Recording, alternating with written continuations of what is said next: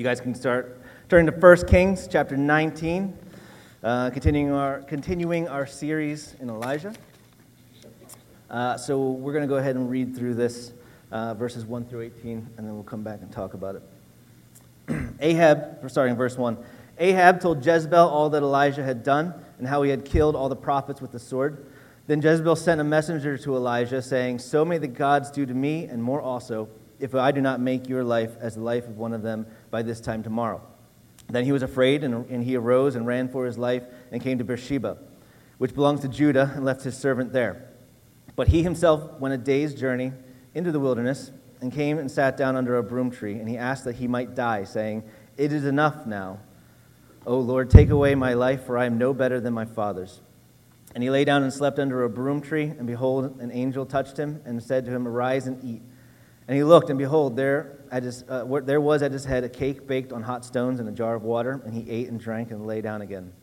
And the angel of the Lord came again a second time and touched him and said, Arise and eat, for the journey is too great for you. And he arose and ate and drank and went in the strength of that food forty days and forty nights to Horeb, the Mount of God. There he came to a cave and lodged in it. and behold, the word of the Lord came to him and said to him, what are you doing here, Elijah? He said, I have been very jealous for the Lord, the God of hosts, for the people of Israel have forsaken your covenant, thrown down your altars, and killed your prophets with the sword. And I, even I only, am left, and they seek to take my life away. And he said, Go, go out and stand on the mountain before the Lord. And behold, the Lord passed by, and a great and strong wind tore the mountain and broke in pieces the rocks before the Lord. But the Lord was not in the wind. And after the wind, an earthquake, but the Lord was not in the earthquake. And after the earthquake, a fire but the Lord was not in the fire. And after the fire, the sound of a low whisper. And when Elijah heard it, he wrapped his face in his cloak and went out and stood at the entrance of the cave. And behold, there came a voice to him and said, What are you doing here, Elijah? He said, I have been very jealous for the Lord, the God of hosts, for the people of Israel have forsaken your covenant, thrown down your altars, and killed your prophets with the sword. And I, even I only, am left, and they seek my life to take it away. And the Lord said to him, Go Return on your way to the wilderness of Damascus.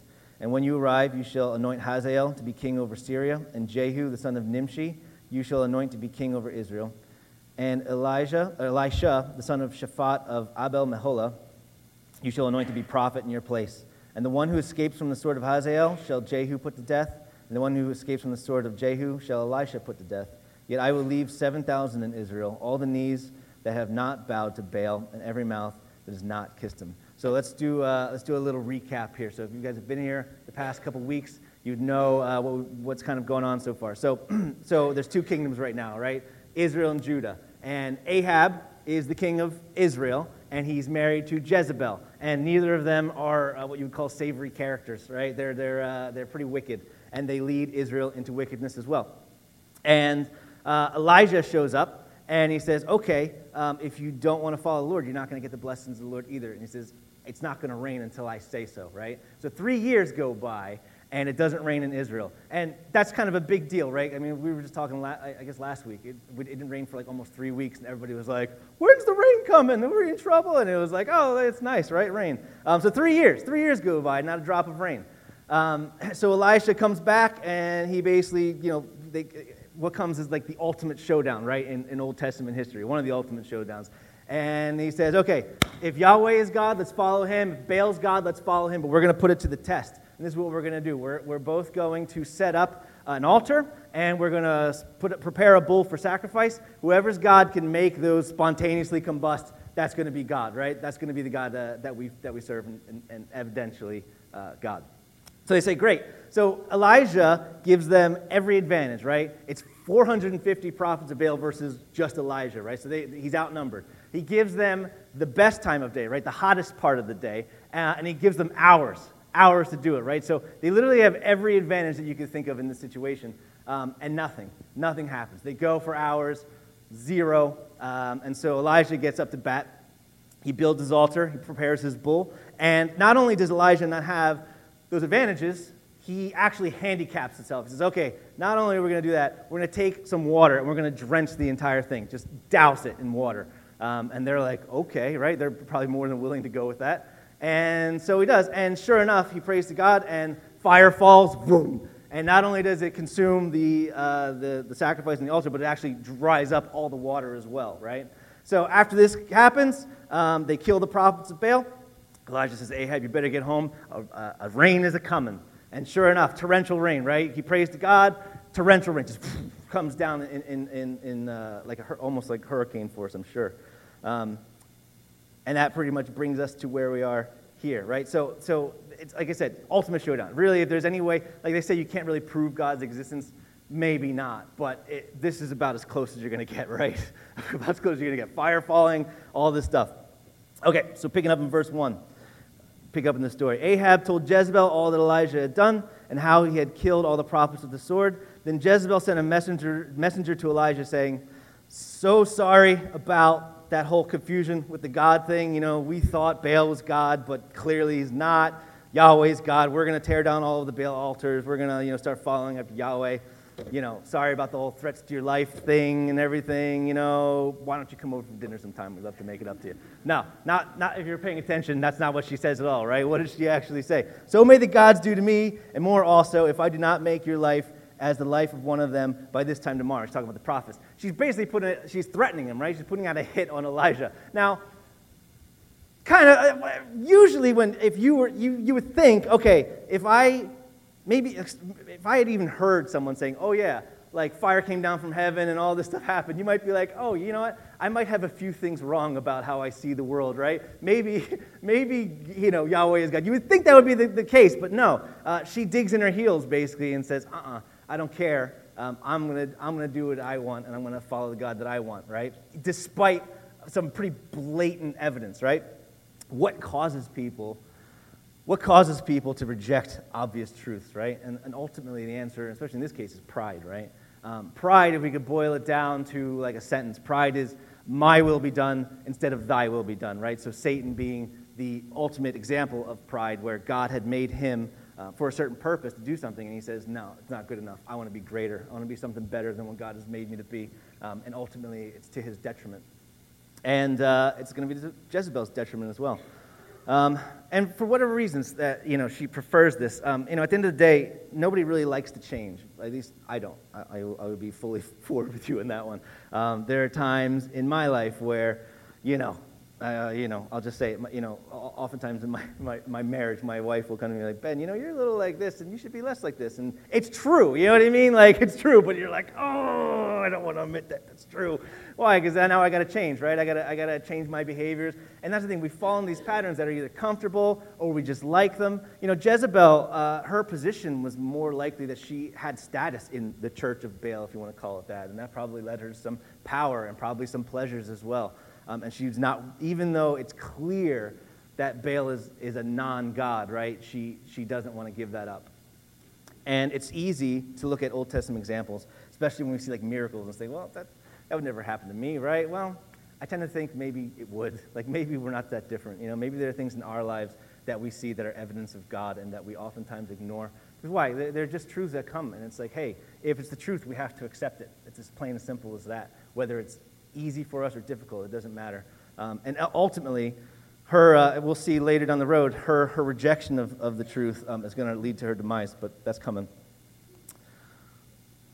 So that's the question for a personal application. The question is, you know, are there truths in our lives today that we can think of that we're resisting rather than accepting? Sometimes we just don't know. Sometimes we just don't know the truth, and you know, we're, we're blissfully ignorant. But God's going to bring those along our way, and the question is, how do we respond to those truths, um, especially when it comes to us needing to change or something like that, right? I know for me, it's difficult. It's very difficult. I have a very hard time admitting that I'm wrong. My wife will attest to that. Okay. Um, okay. So, uh, so Elijah um, starts to get a little worried, right? Uh, think, things have not gone quite as he had hoped, I'm sure. Like, I'm sure when fire falls down from heaven, you think, great, game over. We're gonna, everybody's going to turn to God and we're going to just move on. Not the case. Uh, we're going to see it's quite the opposite. So, uh, picking up in verse 3. Then he was afraid, and he arose and ran for his life and came to Beersheba, which belongs to Judah, and he left his servant there. Sometimes people give uh, Elijah some flack for this, right? Because he takes off. But the truth of the matter is, there are times in the Bible where it's just it's the right thing to do. So if you think in Acts chapter 9, uh, Paul becomes a Christian. Um, and he starts teaching uh, in the synagogues and whatnot about Christianity. And, and, so the Jews pick up wind of this and they think, wow, he's a traitor, let's kill him. Um, and what, what happens after that? Well, the, the believers, they get him in a basket, they lower him over the wall, and he, and he splits, right? Um, same sort of thing happens with Mary and Joseph. Uh, when uh, they find out that Herod wants to kill Jesus, they, what does God actually tell them? Say, hey, get out of here, go to Egypt, get out of town. Um, and so they do. So there's times where uh, getting out of the situation is actually the right thing to do. Now, his fear may have been a little misguided, perhaps, because there really there was nothing for him to fear, right? God had it all under control. But uh, I, would, I would argue that his, his actions are actually the correct thing. Um, one of the interesting things that, that, I, that we pick up in here is also his servant. He has this unnamed servant that he leaves behind, uh, which is in, is in contrast uh, to Elisha, who we're going to see later on. So later on, there's a, there's a point where Elijah and Elisha are walking together, and Elijah tells Elisha, Listen, it's going to get hard. You might want to hang back and just stay here. And Elisha says, Uh uh-uh. uh Wherever you're going, I'm going because I, we're, we're, you're following the Lord, and I want to follow him with you. That's basically what he says, right? Um, and he's try, he actually tries to incentivize him not to, to come along with him, but Elisha pushes through. And this servant, um, in contrast, we don't even know his name. He decides to hang back he decides to play it safe, right? Um, I'm sure Elijah probably gave him the same thing. Like, look, it's going to get tough here, man. And he's probably like, okay, I'm going to stay here. And, the, and, and so there's a quote, there's a quote that I love by G.K. Chesterton, which says, when belief in God becomes difficult, the tendency is to turn away from him, but in heaven's name, to what? The same, I think, could be say, said after following God. Sometimes uh, it gets difficult. There are times where God calls us to do things that are scary, or just um, you know require a lot of us. And sometimes it's easy just to be like, well, you know what, I'm just going to step back from this one. But the question is, you know, what do we miss out on? Um, as G.K. Chesterton picks up here, you know, you can't just turn away from something. Anytime you turn away from something, you're going to turn towards something else. It's just how it works. Then the question is, um, you know, where are you going to turn to for life? Peter, uh, so in the, in the New Testament, Jesus is teaching uh, pe- the people, and he starts saying some things that are very difficult for them to understand or to accept, and they start turning away from him. And he goes to, he turns to his disciples, Are you guys going to leave me too? And what does Peter say? He says, Where are we going to go? You have the words of life, right? At the end of the day, you know, it's, it, there are times we want to turn away from God, where we want to stop following him. Um, but ultimately, where, are we going to turn for life? Where are you going to, where are you going to go for life? God, God is the God of life. Um, and there is nowhere else to go. It's just the truth. So um, we're going to, we're gonna talk a little bit more about what that means for us. Okay. Picking up in verse 4. But he himself went a day's journey into the wilderness and came and sat down under a broom tree. And he asked that he might die, saying, It is enough now, O Lord. Take away my life, for I am no better than my father's. So, a couple things here. So, if Elijah really wanted to die, I mean, he could have just stayed put. There was a woman there who was more than willing and able to help him out with that, right? I mean, if, if that was really what he was looking for. Uh, I think, I, I, mean, I feel like I of, kind of relate to this a little bit. So I've never gone through anything uh, nearly as bad as Elijah. But fortunately for you guys, like my wife tells me all the time, I'm, I'm very dramatic. So, uh, so things, you know, maybe uh, uh apply to me in ways that they shouldn't. But, um, but there are times where you just like, life gets tough, man, whether we like it or not. It's just the way it is. And uh, there are those moments where you just think, man, you know what? Like, listen, I mean, I like you guys, but I'd rather be with God, if we would be perfectly honest. Like, if God was like, okay, you can stay here or be with me, I mean, sorry, you guys are losing every time, right? Um, and I think that's part of Elijah's heart is like, you know what?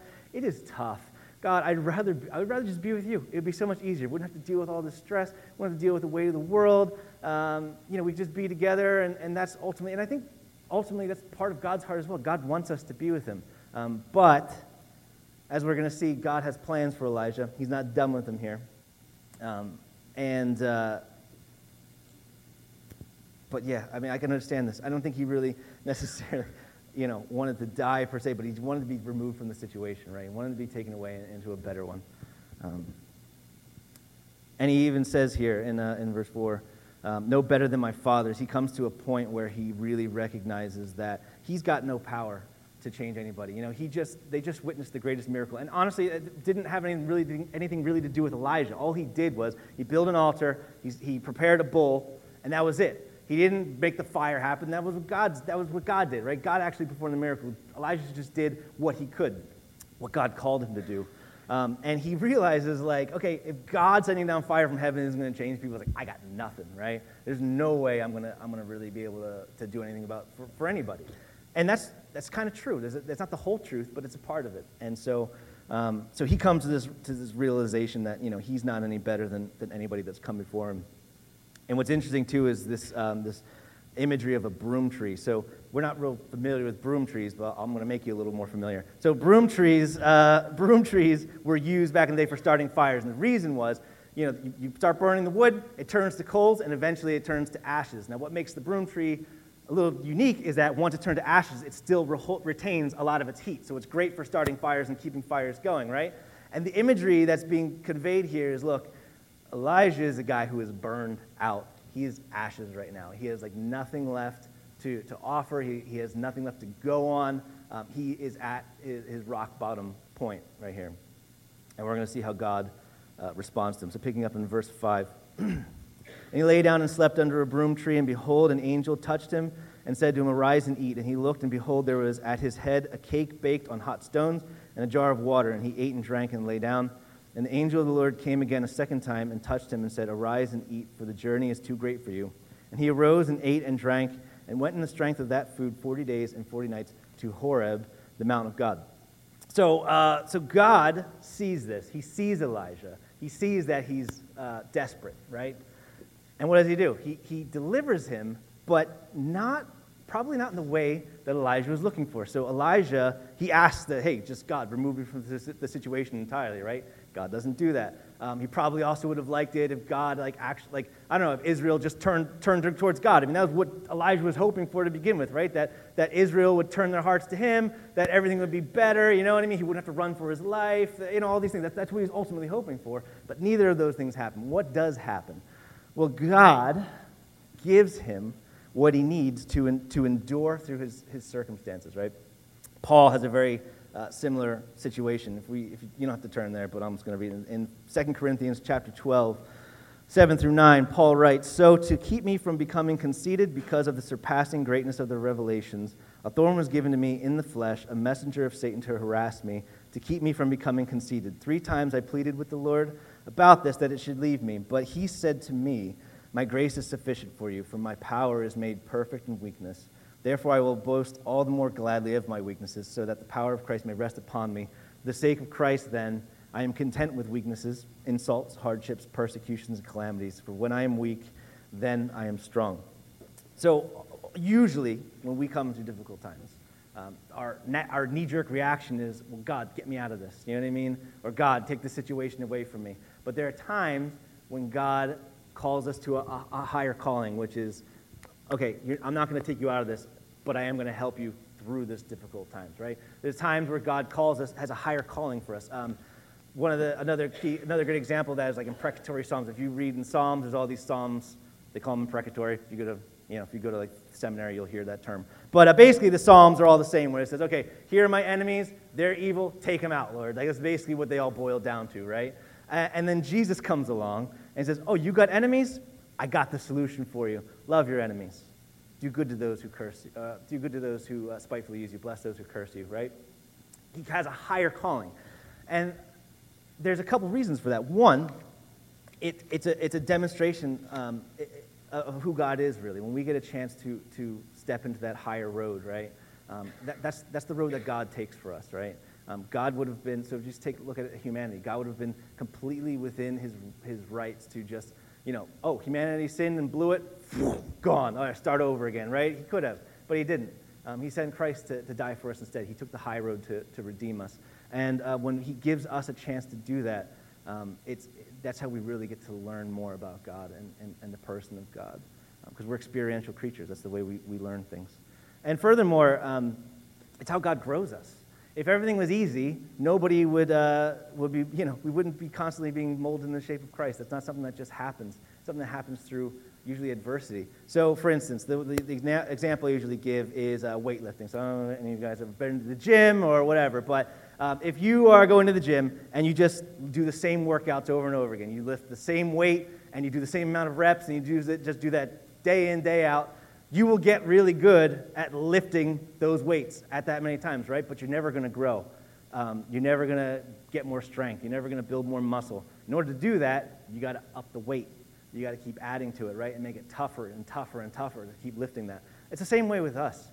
Um, God is going to stretch you. you might, some of you might be being stretched right now. It's probably, I guess, I'd say they you probably are.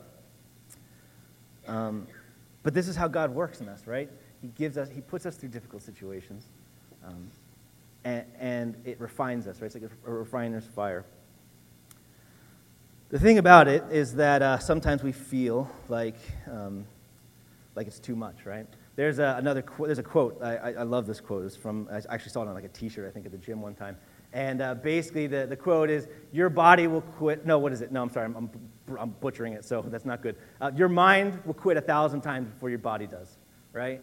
And that's very true. I can tell you, uh, I, I, used to play football, and I can tell you, like, if it wasn't for my coaches pushing me through a lot of the stuff that we did, like, I never, I would have been like, I can't do this. Um, and sometimes we, we feel that way, right? We feel like we can't go any further. We can't, we can't endure anymore. Um, but God knows us more than, He knows us better than we know ourselves, right? And the truth of the matter is, God's not going to put you in a situation that you can't handle. Um, the question is, you know, when, when we're going through difficulties, do we ask God for deliverance from those, those circumstances, or do we ask God for the grace to endure? Um, in Isaiah 42, verse 3, God says, A bruised reed he will not break, and a faintly burning wick he will not quench. God is not going to let you guys be, be put out, right? Um, he's not going to give you more than you can handle. It may feel like that sometimes. Um, the question is, do we trust God in that? Do we trust that God is going to put us in circumstances that um, we're able to, to navigate through? Um, or do we not trust Him? We, and if we don't, we're going we're gonna falter in those, in those points of our lives. Okay, picking up in verse 9. There he came to a cave and lodged in it, and behold, the word of the Lord came to him. And he said to him, What are you doing here, Elijah? He said, I have been very jealous for the Lord, the God of hosts, for the people of Israel have forsaken your covenant, thrown down your altars, and killed your prophets with the sword, and I, even I only, am left, and they seek to take, my, take it away. So uh, God asked a pretty straightforward question, but he gets kind of a mouthful, right? A lot of what Elijah says here really doesn't have anything to do with the question. And usually, what that, what that shows is that there's a lot going on in Elijah right now, right? He is a little troubled by all the circumstances that are going on around him, and that's why most of most of his response, I mean, really only the last thing he says there is, is applies, right? That he's, he's basically running for his life. That, that he could have just said that and that would have been it, right? But he, he unloads this whole thing on God, right? So, so how does God respond to him in this? In verse uh, 11. And he, God, said, Go out and stand on the mount before the Lord. And behold, the Lord passed by and a great and strong wind tore the mountains and broke the pieces, uh, broke in pieces the rocks before the Lord, but the Lord was not in the wind. And after the wind, an earthquake, but the Lord was not in the earthquake. And after the earthquake, a fire, but the Lord was not in the fire. And after the fire, the sound of a low whisper. What God is telling him here, and this, when you read this the first time, you're like, it's kind of a confusing interaction. Um, but what God is really showing him here is look, Elijah, you are so focused on all the stuff that's going on around, on around you, all of the troubles, all of the things that you think are wrong, um, and you're, you're forgetting that I'm right here. But in order to see me, you have to focus on me. You got to stop focusing on your circumstances and the things that are going on around you and quiet yourself and focus on me because I'm right here, okay? Uh, and we see Elijah's response right here in uh, verse 13. And when Elijah heard it, he wrapped his face in his cloak and went out and stood at the entrance of the cave. Um, so he literally takes his cloak and wraps it on his face, and he puts blinders on. He's like, okay, I'm going to literally just t- physically tune out everything that's going on so I can focus on the Lord. Maybe some of you need to do that today. Uh, maybe you need to get in your prayer closet. Maybe you need to get in the woods by yourself or something like that. Um, but, you know, there is something to be said about getting, you know, putting yourself in a place where you can focus on the Lord. Um, as a kind of a practical application here that Elijah gives us. So, uh, picking up back in 13 again. And behold, there came a voice to him. He said, What are you doing here, Elijah? He said, I have been very jealous for the Lord, the God of hosts, for the people of Israel have forsaken your covenant, thrown down your altars, and killed your prophets with the sword. And I, even I only, am left, and they seek my life to take it away. So, a little bit of deja vu here, right? I mean, literally verbatim, the exact same conversation. Like, it's just now, you know, they, they, they, had a little, you know, God showed them one thing, but now they come right back to it, right? And when Elijah does start focusing on God, he still has the same problems before him, right? And what are they? Basically, it, it boils down to uh, three things. Um, you know, I've been living this righteous life, and I'm the one that's suffering. Everybody ha- is turning away from God um, despite what he's done, and it's to their detriment and to God's ultimate dishonor, right? And, uh, and I'm all alone. I'm all by myself here. And these are the three things that he comes with. And, uh, and uh, I mean, there's, there's, a certain sense of truth to all of that. Um, but it's not the whole truth. And uh, we're going to see God's response um, to that. So in verse 15,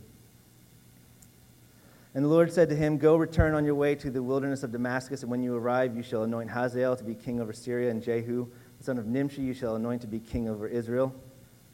Did I say, I, I, keep, I can't tell if I'm saying Syria the first time or Israel. Am I saying that right? I feel like I'm not. I don't know. Sorry. having, a moment of doubt here. Okay, when you arrive, you shall anoint Hazael to be king over Syria, and Jehu, the son of Nimshi, you shall, be, you shall anoint to be king over Israel, and Elisha, the son of Shaphat of Abel Meholah, you shall anoint to be the prophet in your place. And the one who escapes from the sword of Hazael shall Jehu put to death, and the one who escapes from the sword of Jehu shall Elisha put to death. Yet I will leave 7,000 in Israel, all the knees that have not bowed to Baal, and every mouth that has not kissed him. So God actually gives him something that most of us don't get, right? Which is a glimpse into his plan, right? God says, okay, listen, Elijah, I get it, right? You, you look at all these things that are going around saying it's not right. Justice is on its way. It's going to come. Um, you know, God does not allow his justice to rest forever. Eventually, um, he, you know, he, he brings judgment, and he says it's, it's coming. Not only that, you're not alone, Elijah. I've got 7,000 people that I've saved for myself that have not that have not bowed the knee to Baal, right? You may think you're alone, and that may even be a slim amount of people. So 7,000, especially in the scheme of like hundreds of thousands of people that may have been living in Israel, it's still a, a, a low margin, but God says, don't worry, I got it, right? I got enough people.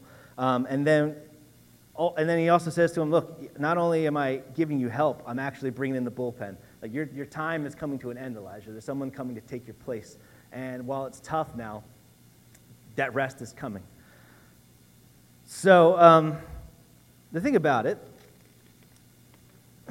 Elijah, like I said, is it, this is kind of a rare thing. Usually, God doesn't supernaturally just reach out to us and be like, hey, look, this is the whole plan. Don't worry about it. We got this, right? Usually, uh, we're a little in the dark about what's going on. A lot of times we go through uh, difficulties and things like that, wondering why? Like, why is this all happening to me? Why, why am I going through this time? Os Guinness, I, I, I collect quotes, um, and this is one of my favorites from a guy named Os Guinness. Christians do not say to God, I do not understand you at all, but I trust you anyway. That would be suicidal. Rather, they say, Father, I do not understand you, but I trust you. Or more accurately, I do not understand you in this situation, but I understand why I trust you anyway. It is therefore reasonable to trust even when we do not understand. We may be in the dark about what God is doing, but we are not in the dark about God. The thing about is, um, let's say just a stranger walked up to you. They gave you a cup. And they said, Yo, you got to try this uh, you might be like, well, you, you, know, you're probably not just be like, sure, thanks, Glug, right? You're more probably like ask some questions. Even if they answer those questions, you're probably like, nah, that's okay. You can, you can hang on to that. I don't know what it is. It's yours.